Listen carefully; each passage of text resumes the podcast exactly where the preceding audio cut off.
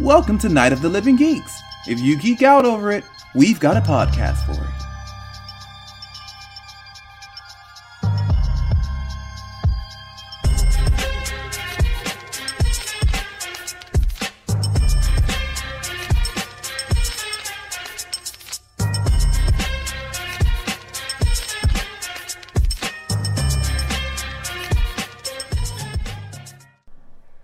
Hello everybody, and welcome to the third episode of Soundtracks on the Sticks, uh, here on the Night of the Living Geeks podcast network. Yes, you did hear that right. Uh, as of this episode, officially we have joined the N O T L G family. Um, very thankful to John and to the rest of the team there for allowing us to kind of get on onto this piece of action and, you know, expand our audience a little bit more. So much appreciated in that regard.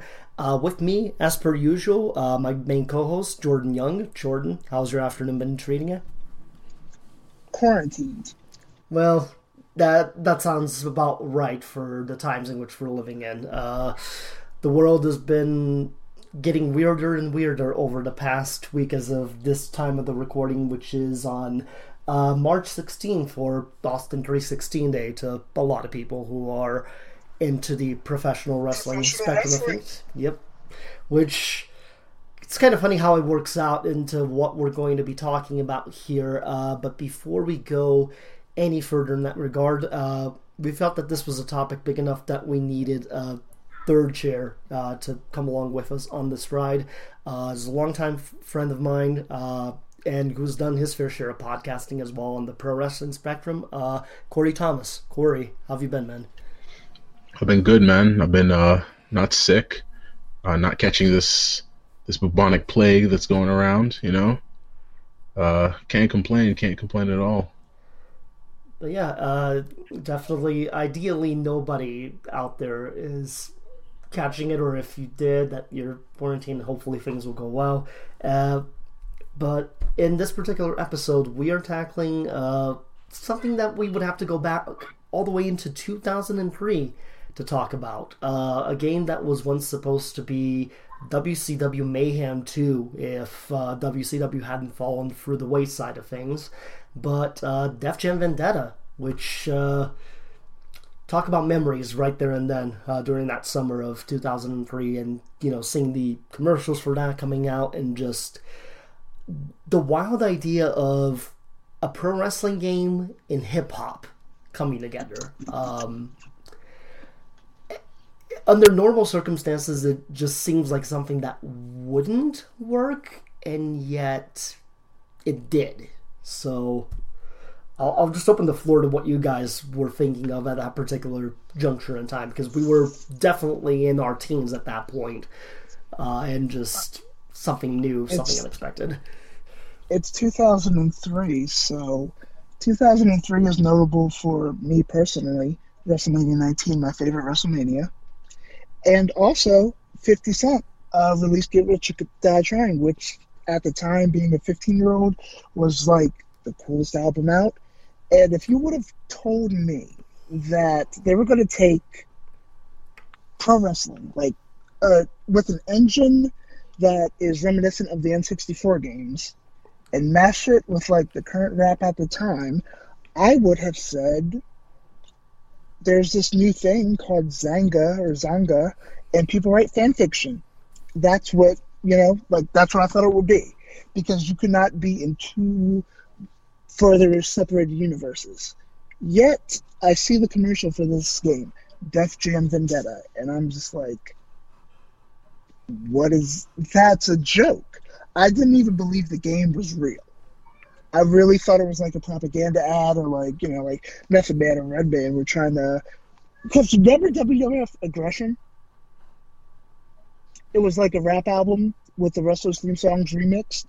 I figured it was going to be like another one of those. I thought it was just promotion for something else like that. Lo and behold, it was a official video game. Who would have thunk it? Not me. Honestly, um,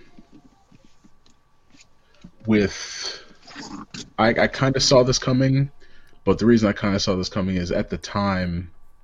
Um, first off, uh, Redman and Method Man's movie How High had come out around two thousand one, and we had uh, the And One mixtape tour coming around, I think, a year before that. Uh, there was N B A Street Volume. Yes, N B A one. Street. There was N B A Street. Also by E A E A Canada, right?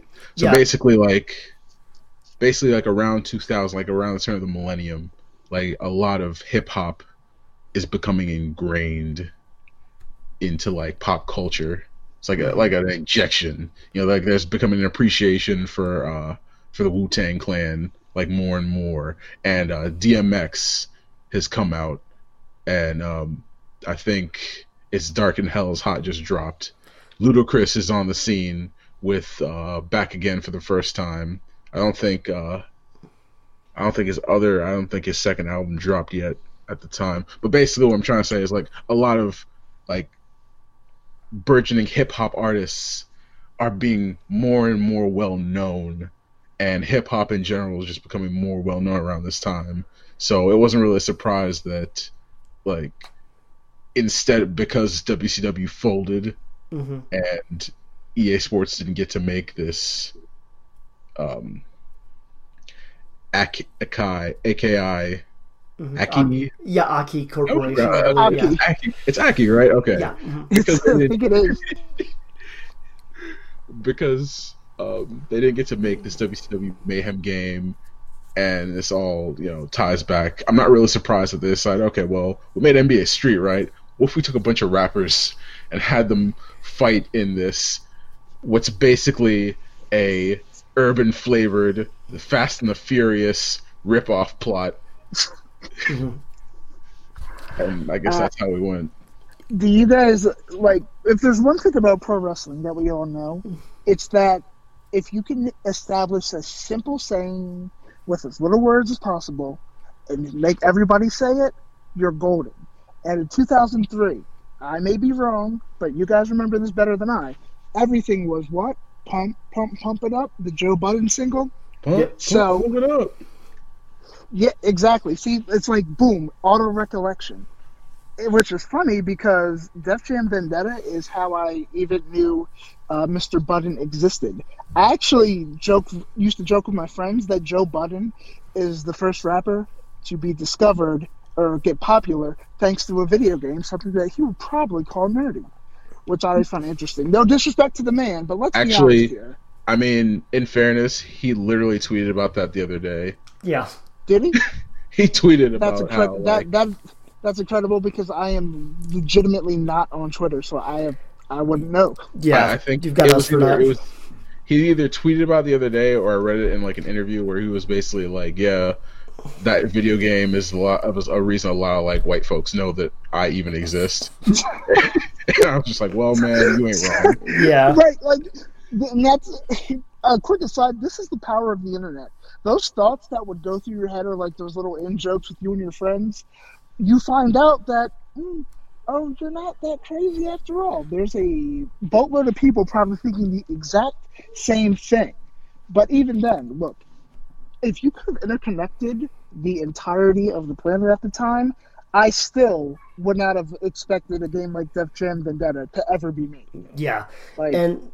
It's what, what? It's, you want to do what with the what and the who and the what? Yeah, it's one of those things because prior to Vendetta, just for research purposes, uh, they did try a couple of different things in terms of uh, blemishing, you know, putting together hip hop culture and video games, which you had uh, back in, I think, ninety-five, ninety-six. You had Rap Jam Volume one, which did have, you know, guys like L L Cool J and Flavor Flav and some other rappers that were part of it in that basketball game, but the graphics didn't really make them all that distinguishable to begin with, and the gameplay wasn't anything to write home about, so people didn't really kind of take to it.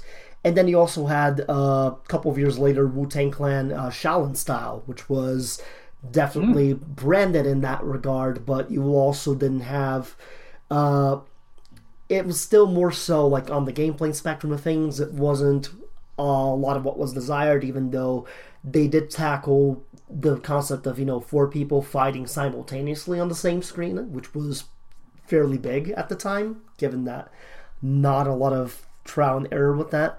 But then uh, to kind of touch on Corey's point, really the early two thousands was that point where you started to see hip-hop kind of integrate into different soundtracks. So like Madden, for example, was starting to get a couple of songs that uh, they were being licensed. Uh, Tony Hawk's Pro Skater as well as another big example of that.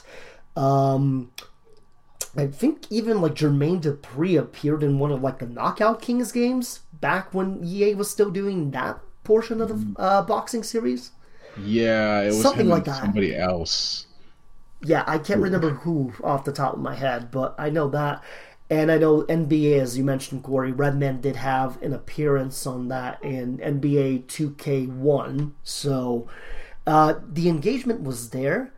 There was just not really a video game that was specifically not only showcasing hip-hop artists, but hip-hop culture, which for everybody involved, it's not just the music itself, it's the fashion, it's the slang, it's pretty much, it's a subgenre in and of itself. And yeah. Def, and you know, Def Jam Vendetta really was that first introduction we had to something like that, which is, again, it's mind-blowing to think about it now given where we are in twenty twenty, but back then, uh, with everything blowing up the way that it did, this was just another uh, way of doing so, and Def Jam was, at the time, Def Jam was the label, if anything. And I'm sure for for anybody else out there who remembers that time, I'm sure that comes to mind as well too, alongside, you know, fifty blowing mm-hmm. up at the same time and things like that. Uh, I also do find it interesting in a way, though, that one of the created characters for it in D-Mob, which was voiced by Christopher Judge, that, you know, sixteen years later, we'd have the same guy voicing Kratos and possibly Kratos. The greatest, you know, acting we've seen in gaming, you know, that particular decade. So, random aside, but I mean, for you guys specifically, just thinking about Def Jam in two thousand three, what do you take away from that? Like, how do you, in terms of it, the brand just being at the right place, right time, or just it was too big of a juggernaut to be ignored in that regard for making a game like this? Well, I can say for myself, and this is a quick aside. Obviously, this uh, this podcast is for everyone, uh, no matter what. So I pre- I say that to preface what I'm about to get into. I myself am, a, am an African American male, uh, and I say that because what I'm about to say would not make any sense without that context. So, in the early two thousands. Uh, shall we say it was difficult to be cool uh, if you were not in the hip hop, right? My man, uh, I was, I was in the hip hop. However, I FUBU, Rocawear, the velour jumpsuits, all of that, fa- the fashion choices, Timbs, which are a meme now, but the fashion choices sort of escaped me, if you will. So I was, let's just say, at the bottom of the pecking order. I got made fun of primarily for playing video games. Like, that was my big thing. Like, oh, Young, he's not on the football team. He's not on this because all he's worried about is video games. And truth be told, one time, I will never forget this, uh, riding the bus to school, somebody was like, dude, are you listening to music from the games you play? That's weird. That was how it was back then, you know what I mean? Especially uh, going to public school, fellow uh, culture affluent blankets at the time. But then Def Jam started getting popular, and then the Def Jam Vendetta trailers started playing. I kid you not, all of a sudden I was interesting. All of a sudden it was, hey, yo, Young, um, yo, you uh, you trying to play the game? It's got Redman, Method Man. You, you would have that, right? I'm like, of course I do. Yo, make fun of me every day for playing video games nonstop.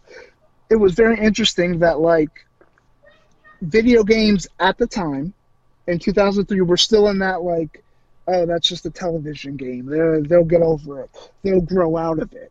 No, but now it was starting to represent culture. You know what I mean? Mm-hmm. All of a sudden, people would be able to, the commercials would come on, and they go, oh, whoa, that that's not uh, Italian plumber jumping in the blocks.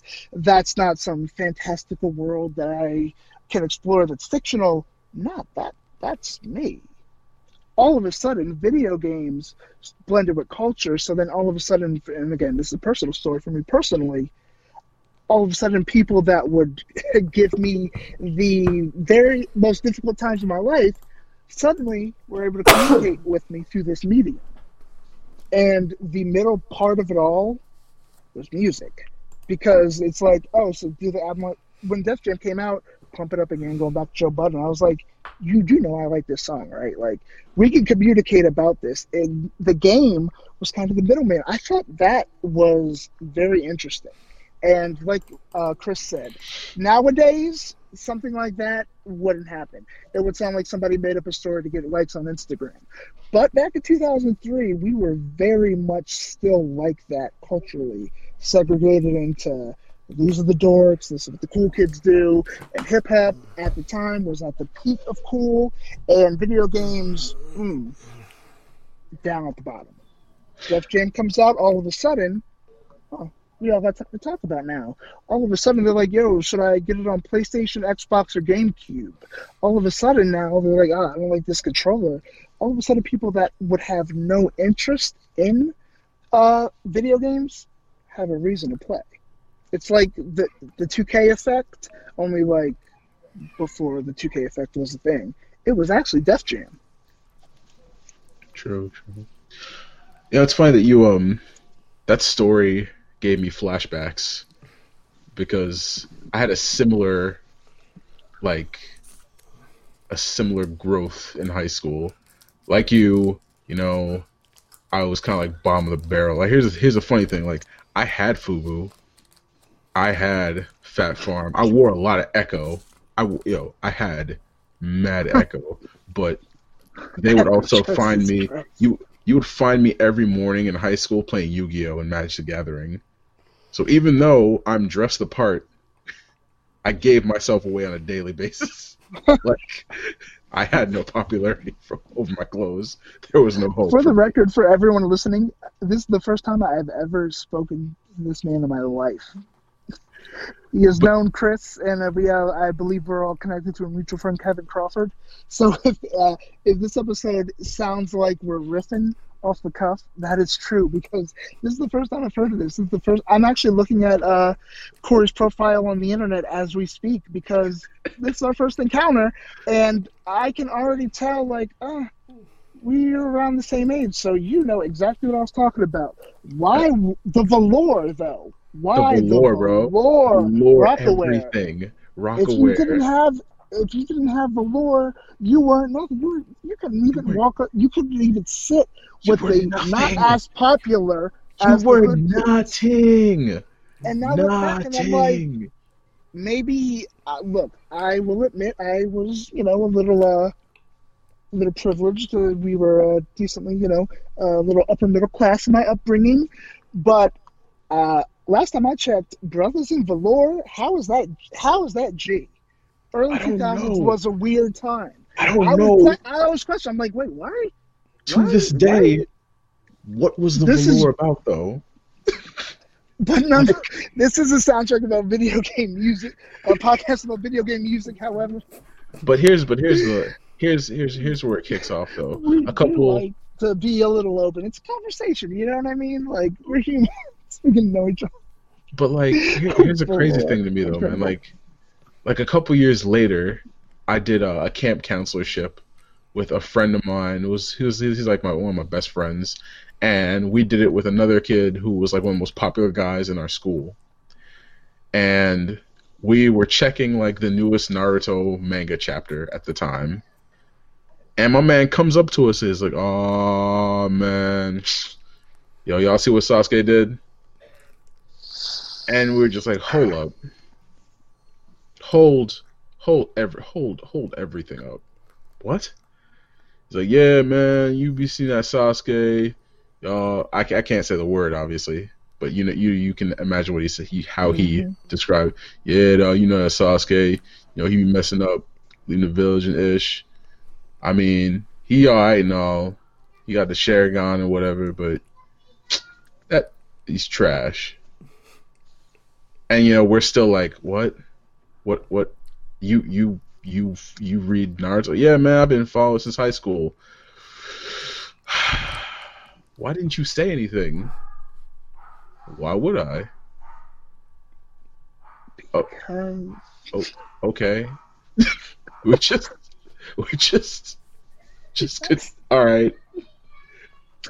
I can share a similar, st- a similar story. It's actually will tie into Def Jam Vendetta, mind you. Please do. Um, it was. Uh, I had a teacher, uh, and I kid you not, the class was just electricity, which. We were basically learning how, like, to set up lights and whatnot in high school. It was an elective. Uh, Mister Ballard, I'll never forget his name, was a teacher. He was, like, sixty-four, about to be sixty-five. This man was about to retire. So, basically, he didn't care about anything. And when I say he didn't care about anything, I mean, like, we, all we did in this class was play, like, S N E S, nine X, or whatnot. So, I, wanting to gain some social points, brought in the P S two, you know, because... I figure, like, everybody thinks I'm a dork anyway. Uh, I know everybody likes to play, like, two K. At the N B A two K, too, actually. That's a whole other conversation. Uh, so I come to class. I hook the P S two up. And, like, Final Fantasy X is in the, my bag. Um, I'm trying to be cool and, like, you know, pull out uh, the latest game, which was actually Def Jam Vendetta. Nice. And then uh, one of the dudes is like, oh, man, yo, young, you play Final Fantasy X, dude. Uh, that one fight with Seymour, the third one, I can't get past it. I, like, should I, and I'm just I'm like, whoa, whoa, whoa, whoa, mind you. To paint a picture, again, full disclaimer, this is not meant to imply this individual's race. Uh, denotes his personality, but this was for the time. Let's just say this man, um, when fifty was talking about the wankster, it, it's him, right? Oof. And I was like, wait a minute, what did you just say to me? And he's just looking at me, he's like, yeah, dude, in Final Fantasy X, who doesn't play? I have a P S two, it's like the hottest game out. I'm stuck uh, on the third Seymour fight, and I was like, what? Wait a minute, wait a minute, wait a minute. But you, you literally, like, throwing ketchup packets at me because, like, look at this dork reading his Final Fantasy strategy guides. What? What I'm getting at is I, I sincerely believe that video games started to break through uh, those, like, the stuff that you can't talk about because it would mess up how cool you were. You know what I mean? It's like, like you said with the Naruto, who doesn't like Naruto, but you couldn't talk about it. Right. right. And if you were and if you were on top, which at the time in two thousand three, you know, the hip-hop, you know, bling-bling, whatnot, when you were up, up, up, that is social suicide. Social suicide. However, when you go home, uh, a, after, you know, you take the G-Unit stuff off and you're crying with Titus and Unikiss. It's like, you know yeah. what I mean? And you come to school the next day and next thing you know, you know you're tripping me and or somebody like me in the hallway and whatnot. Be like, dude, why are you reading a strategy guide for a video game at school? What a loser. Uh, and, yo, by the way, um, if you change it to, like, if you get hit, the overdrive meter fills faster. You'll probably, like, pick up two more. Yeah. You know, a little faster. And, you know, and I really just think everybody says music is the great connector, right? Like, the universal language is music. I would argue that video games, more so than even movies, are that next step in connecting all of us. Because perception is reality. You can watch a movie, and how you feel about it, what you saw, how you took it is one thing. However, with a video game, with that hands-on experience, that is universal. That can be shared. At the end of the day, we're holding the same controllers, pushing the same buttons, thinking the same things, and that gives you more of an ability to share an experience, if you will, if if I'm making sense. Mm-hmm. So, with that said, though, this is funny. It's like we're talking about, like, uh, Def Jam. We're supposed to be talking about Def Jam, Def Jam the soundtrack, but we're actually talking just about how video games and music uh, can unify and break barriers. And I the think culture. That's a good thing, though, yeah, because definitely. When it comes to video games, this is what it will always end up at. I have long said that video games, ever since I was a three-year-old in November of nineteen ninety, when my aunt went off to college and was like, I don't want to carry this Nintendo thing, uh, Jordan, leave it for Jordan, and I put an Excite Bike. Ever since that day, which is, oh my God, I'm getting old, thirty years ago, um... you know, I have said this medium is the best entertainment medium in the world because it's music, it's art, it's design, it's challenge, it's bonding, it's storytelling, it's fiction. Sometimes it's nonfiction. Look at in Def Jam Vendetta, you are now living out the stuff you could talk about because you cannot tell me I wasn't alive, like alive at the time, and I wasn't really that big. But you cannot tell me that brothers didn't sit down on the West Coast and be like, yo, the D O double G would whoop the, just beat the bricks off Tupac if they scrapped. Yeah. You can't you, tell me people yeah. weren't talking about that. You yeah. know what I mean? Yeah, one hundred percent. You can't, I... you can't tell me that, like, you know, G T A San Andreas and whatnot, that people weren't thinking about that at the time. Like, yo, West Coast hip-hop yeah. artist, boom, boom, boom, boom, boom, boom.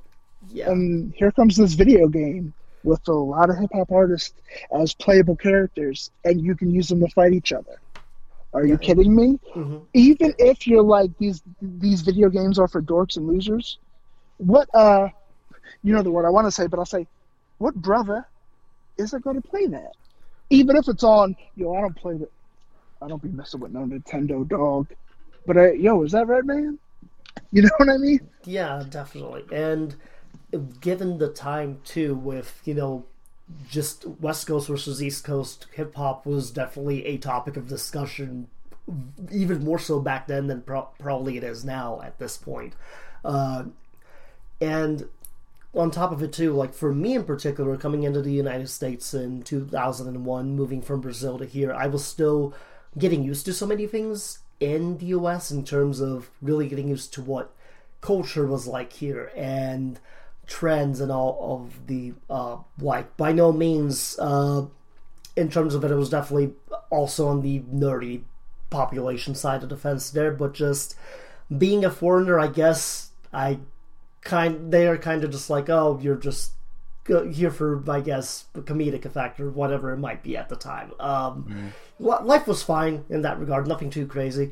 But for me, for the most part, in terms of my video game playing, if people ask, sure, I tell them. If not, I just keep it to myself in that regard. But playing through Def Jam Vendetta, I can really say that this was possibly the first like full-fledged hip-hop video game that was put out in the market, because just the way it was presented, the way it came across, just everything about it had, you know, Def Jam stamp and their artists, their music, the clothing styles, and just it was kind of a odd crash course into what hip-hop culture was like at the time for somebody like me who didn't really even know much about the genre to begin with. So thinking back to those times and just thinking back to the tracks in particular that they decided to put in this first game, I mean, they're immediately kind of kicking you into gear with uh, D M O P bas- basically running down the plot of the game, which is basically, yeah, there's this underground fighting club,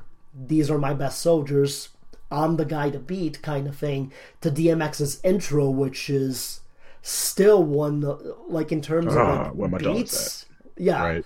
Like, in terms of beats, intro still goes very, very hard, especially for the decade in which it was released. But then, as you mentioned, Corey, you have like two more D M X songs that were put into, which were his hits off of It's Dark and Hell is Hot, which was uh, X Go and Give It To You, and uh, Party Up as well, being the other uh, ones.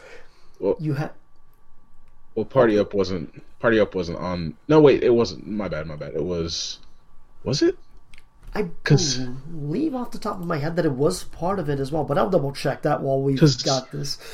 Because I think, because I know it was like Where My Dog's At. Oh, no, no, you're right. That Party Up was from, and then there was X in ninety-nine. So this was right, right. before. So they basically just threw that in with the newer stuff, obviously. Um,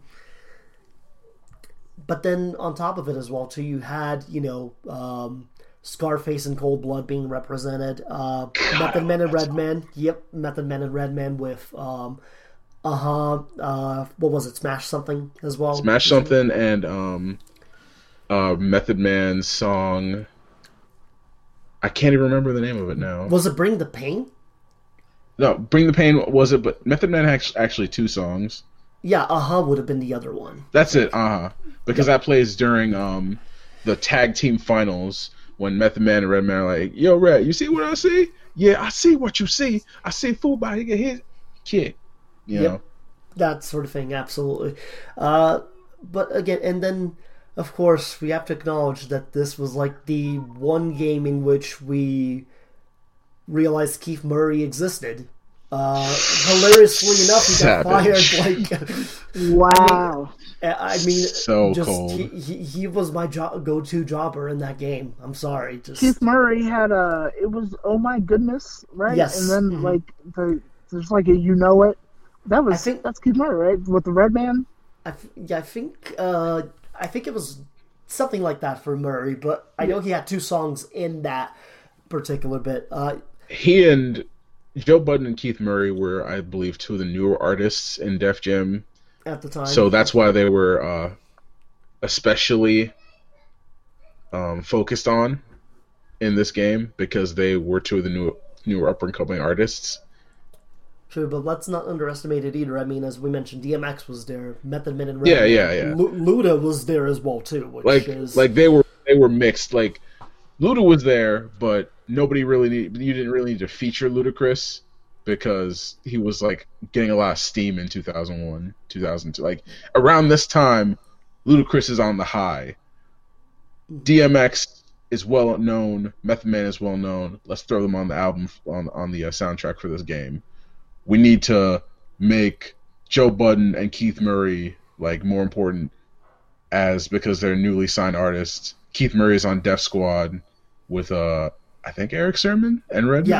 Yeah, mm-hmm. If it was Erick Sermon for sure. I don't remember who else was in it with him. Though. It was it was Erick Sermon and Redman and Keith Murray, I believe, for Def Squad, and Joe Budden's doing his own thing for his debut album. And then I know Public Enemy they had, had Public Enemy too. Yeah, they did. Yeah, they did. Which fun fact? Like Public Enemy would then go on to have a song in the W W E SmackDown games, so it's like tit for tat, which is pretty interesting. Mm-hmm. But, yeah, it's just thinking about it, too, with the tracks. And re- really, in terms of it, for those who haven't played Def Jam Vendetta that are out there, a lot of these tracks, they played through the menu portion, but then you had Funkmaster Flex basically acting as the M C throughout the entirety of the fights and basically playing, like, your uh, uh, instrumentals of it in most of the fights. So, I mean, for most of the signed artists, they would have... you know, their main feature song in the uh, track playing on the background. So D M X had intro for him. Uh, for Joe Budden, it would have been, in this case, Pump It Up. Um, what was it for Luda specifically? That's the one that I'm trying to recall off the top of my head right now. Uh, uh, go go figure. Uh, I'm the guy who's supposed to do his research here, and yet I'm drawing blanks all of a sudden. Well... You know what they always say, You've Got a Friend in Me, one of the greatest songs ever made. And when it comes to the song you're thinking of with Ludacris, mm-hmm.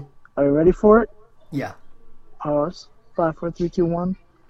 What if I told you that there wasn't a Ludacris song in Def Jam Vendetta? There is? What? Huh. No. Interesting. That he was just basically...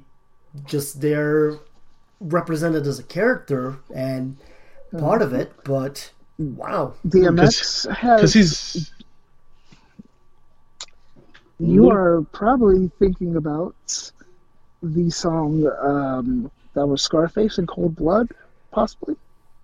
Yeah, I mean, we definitely knew that because Scarface was featured in right. the game as well, too. Um, Public Enemy, and then a Redman had Smash Something. And then you, you know, also Onyx. had... Yeah, Onyx. Uh, Onyx might have been the, I guess, in that case, the one that was. Ghostface really... Killer was on the soundtrack. Yeah, and actually, that you had that Dub C with Snoop and Nate Dogg. Yeah, the streets. I say Snoop. The streets, which is But no, in Def Jam Vendetta, there is not a track by cool. Luda.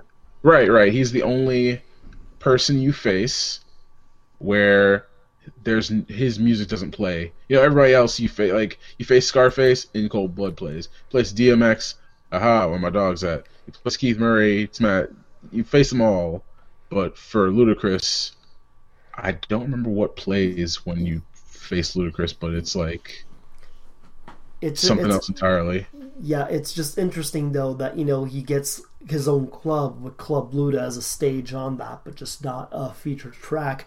Because I mean, if you think about it, too, Nor- uh, Nori and Capone had their own tracks as well. Too Nori having a separate track, and then you have the C N N M O P uh, joint track as well too, which was very very good for in in terms of uh, yeah in terms of something to just beat people up with. I guess that's as good of an anthem to go to as any.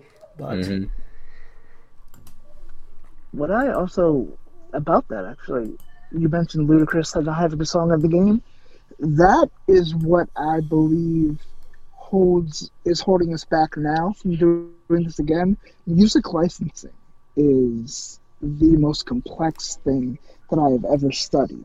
And one time I got bored and started studying astrophysics, so trust me when I tell you, music licensing is the biggest spider's web, biggest maze there is. So I asked myself, in this a time where like The I hate the saying. I truly do hate the saying. You know, my future is my past, but the video game industry is big on that currently. These games are kind of like locked to their platforms, and re-release is virtually impossible, strictly due to the fact of the music being used, which is probably why Luda couldn't even get a song in the game. But at the same time, I think that's kind of cool, right? Because these games get to literally become relics of that time in the culture. Like, if these... Everybody talks about, how, oh, I wish they made more games like this now. I don't think it would be as special as it was. If you were to somehow get the licensing right and re-release or patch up these games like a lot of people ask for, it's cool, but it's like that part of hip-hop culture was twenty years ago, it's gone. You know what I mean? Yeah.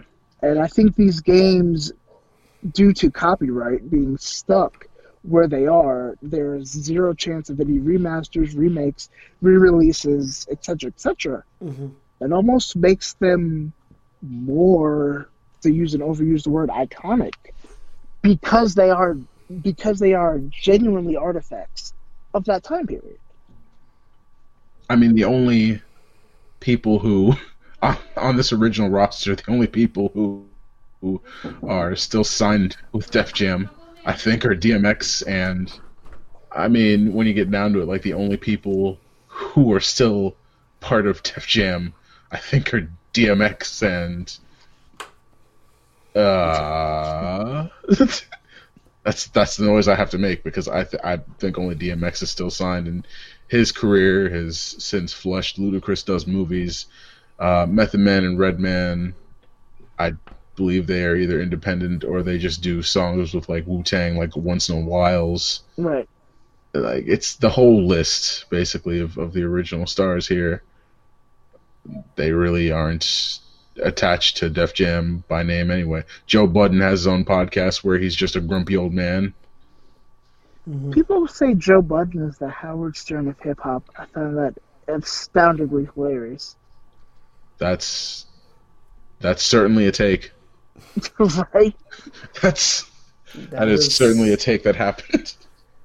Yeah, but I, I would say, as you guys mentioned, the biggest takeaway at this point for sure is it's a game that is has existed for almost twenty years at this point. We're a couple of years away from hitting that mark officially, but the very fact that it was, you know, iconic in terms of bringing hip-hop, pro wrestling, and just all these different facets of culture at the time together into a package that not only was consumable, but while, you know, critically acclaimed, even more so with Def Jam Fight for New York, which is arguably its own separate uh, topic of conversation just based on the music choices for that alone, mm. uh, given that it expanded on the roster and all of that.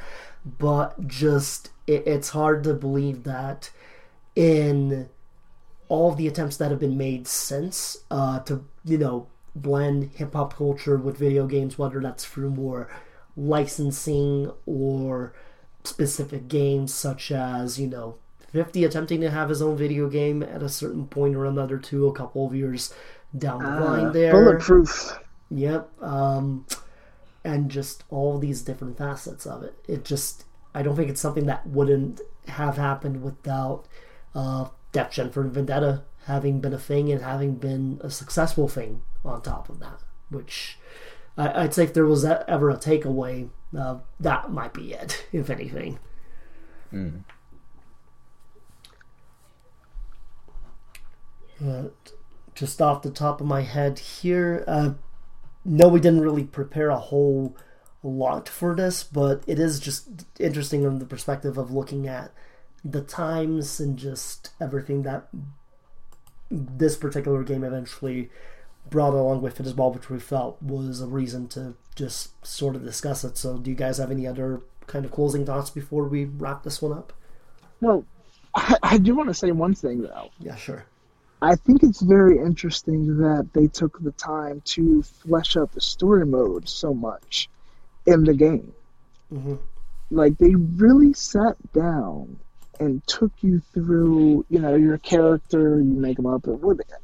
Uh, it's been almost twenty years, but if I'm not mistaken, you like, you're like a discharged soldier, right? Yeah, you have four like, different choices, I believe. There's a spider, yeah. yeah. You, And I just remember going through the story mode, and when I would be back in high school, you know, school and whatnot, people would be talking more about, like, the twists and turns in the story than even playing the game and the action and the moves and whatnot. And that made an impact on me as a, you know, young African-American teenager, because I sat there and I was like, okay, so I'm not out there. I'm not as loon as these they say I am. Everybody feels these emotions, like everybody's captivated, breath, boom, boom, boom, and we're having this culture that pretty much says, this is what you do, and if you're not this, you ain't nothing. And I just remember Def Jam Vendetta being kind of like a, the fact if pro wrestling and hip-hop can meet in the middle and be a video game that everyone from the Depth Elf, Laura Rocawear, FUBU, Tim's, Boom Boom Boom, Culture of the Time, G and the Chain would sit down and talk to the people that were playing. We didn't have Yu-Gi-Oh cards. I mean, like, we weren't that lame in my high school. I'm kidding. I'm not making it. But I am. I'm a while. But, uh... you know, just to see them kind of come together through this game. And I know that almost sounds like I'm going back and romanticizing it, but no, I'm genuinely not. Christiana High School, two thousand one to two thousand five. It's even in the yearbook. One of our, uh, one of the football guys is literally sitting there playing Magic the Gathering his senior year with one of the kids he used to bully because he plays video games. Started, got a GameCube, because of Def Jam. And then he got mad that songs were missing in the sequel, so he got the P S two version. That's a whole personal story too, but yeah. It just made me realize, like, okay, this gaming thing, I don't have to grow out of it. As a matter of fact, it may even get bigger. I, this can be part of my identity. It can, because, hey, it's got the hip-hop music people like, it's got action, and most of all, it's got recognizable characters. What other medium would be able to deliver something that covers every base? Let's be honest. How many people really watched Get Rich or Die Trying? fifties uh, movie? Exactly. But how many people played Def Jam Vendetta? Quite a many people. Yeah. Exactly. People that could care less about hip-hop culture wouldn't watch uh, Get Rich or Die Trying, and people that were hood, bad word, still didn't even watch the movie because it was dumb. everybody played Def Jam, though. Video games are just that connective tissue, and looking back on it, it's like this game, its legacy is just the fact that it happened, but I think it's got a bigger legacy. I think the legacy of this game showed that all those things, those thoughts that cross through your head, if there's one medium where everybody can meet in the middle, no matter what your, uh, what your clique is, what your class is, it's video games. And Def Jam Vendetta is like the best example of that. Damn, I love video games. Sorry, I get into this stuff. It's kind of my whole life. No, man, it's all good. And Corey, anything else that you wanted to add in as well? Yeah, I will. Um, one of the craziest things to me when you like look at Def Jam, besides, I mean, yes, it's it's a connective tissue because it, it combines wrestling and and, and hip hop and video games and this whole like conceptualization that comes together and kind of blends. This is like during the same time as Need for Speed Underground and, like I said, Fast and the Furious. I mean, if you really look at Briggs, he kind of looks like Paul when he's like unshaven. Just kind of like stare at it long enough and you kind of see it. It's kind of creepy. Um, one one of the craziest things to me is like when you look at some of the uh, the characters that you fight through the game. Not the rappers, but the like actual characters. It's kind of like a who's who of odd wrestling gimmicks. Like, for example, um, I believe Iceberg for he's, he's like he's like wrestling pimp, or or Dan G. He does the whole like dancing fool, break dancing, too cool bit. There's Chuckles, who's basically like a wrestling crown, clown, or Ari, who's like a Russian wrestler. You know, like all these little like bits and pieces of like basically wrestling gimmicks. And I I, I attach that because um, very recently Def Jam put like out that whole tweet of where would you like to see Def Jam fight next. There's there's been no mention since, but I think they could. A Def Jam game could be possible if they just brought back like a similar story, similar vibe. They would only they would have to like file off all the wrestler, all the rappers, basically, except that, see who they could bring as guest stars. But it could be done if you just replace some of the rappers who won't want to reappear for similar but not the same type characters, maybe like the same in all but name, basically. Like if you guys know, if you know what I mean. Yeah, definitely so. Um, but I do think specifically if Def Jam are going to be the ones tackling that, not only is it a situation where now uh, they would have to just you know go from who they've got signed to bring into these games as part of the roster, but I think also the discography, in fact, would have to be up to par to what it was then, but then also like twice as much now, because nowadays when it comes to video games, more often than not, we do have an expectation in terms of, uh, you know, what something on a specific genre could sound, uh, you know, could sound like, or what we we would like to see if it's just going to be, you know, selections of different songs. And if it's Def Jam in that situation, you want them to bring their heavy hitters to the fold. I think anything that doesn't cover that just uh, it makes it not worth really tackling it at that point, if anything. So I guess the biggest conclusion that we can take away from this is that even to this day, we're still discussing, you know, possibilities and what they could do if they decided to, uh, you know, try for one more of these after Icon didn't pan out anywhere near the way that they thought that it would have all those years ago. Uh, it, it just shows that it left a pretty lasting legacy, even if it's uh, kind of an outdated one. Mm. And with that said, just again, I uh, want to thank everybody for listening in to this particular third episode. I know we kind of went off the cuff a couple of times, but culture, video games, music, it all kind of came together on this one. So uh, just to go through our end plugs here before we wrap this one up, You can find this particular podcast going forward at any point at w w w dot n o t l g dot com. That's Night of the Living Geeks, uh, just abbreviated. You can follow our particular uh, podcast on Twitter at Sounds on Sticks. Uh, you can follow my personal Twitter, that's at Brazilian Fury. Jordan doesn't have any social media. Don't try to follow him. For one, uh, he just isn't about that life. Uh, but for you, Corey, specifically, where can people find you at? Um, you will, you can find me at an upcoming uh, YouTube channel. Well, you can find me on Twitter, uh, Cash the Quick, K A S H T H E K W I K. That's the same name and the same in the ha- in the uh, Twitter handle. I'm editing that Twitter as we go. But yeah, you can find me there. Perfect. Um, for us, uh, podcasting-wise, you can subscribe to uh, Night of the Living Geeks over on iTunes, Stitcher, and Spotify. You can also rate and review us, as well as all of the other plethora of podcasts under the uh, Night of the Living Geeks umbrella. You can also head on over to N O T L G spreadshirt dot com to preview the many fine wares that we have on that store, such as the We Get It, You Have a Podcast t-shirt, amongst many other fine selections from various other shows. Uh, just the We Get It, You Have a Podcast one is a particular favorite because, yeah, that would fit me to a friggin' T at this point with two or three different ones uh, at this juncture of my life. Uh, you can also uh, go ahead and support Soundtracks on the Sticks, as well as any of the other uh, Night of the Living Geeks uh, podcasts by becoming a Patreon. You can go do that at patreon dot com slash slash N O T L G.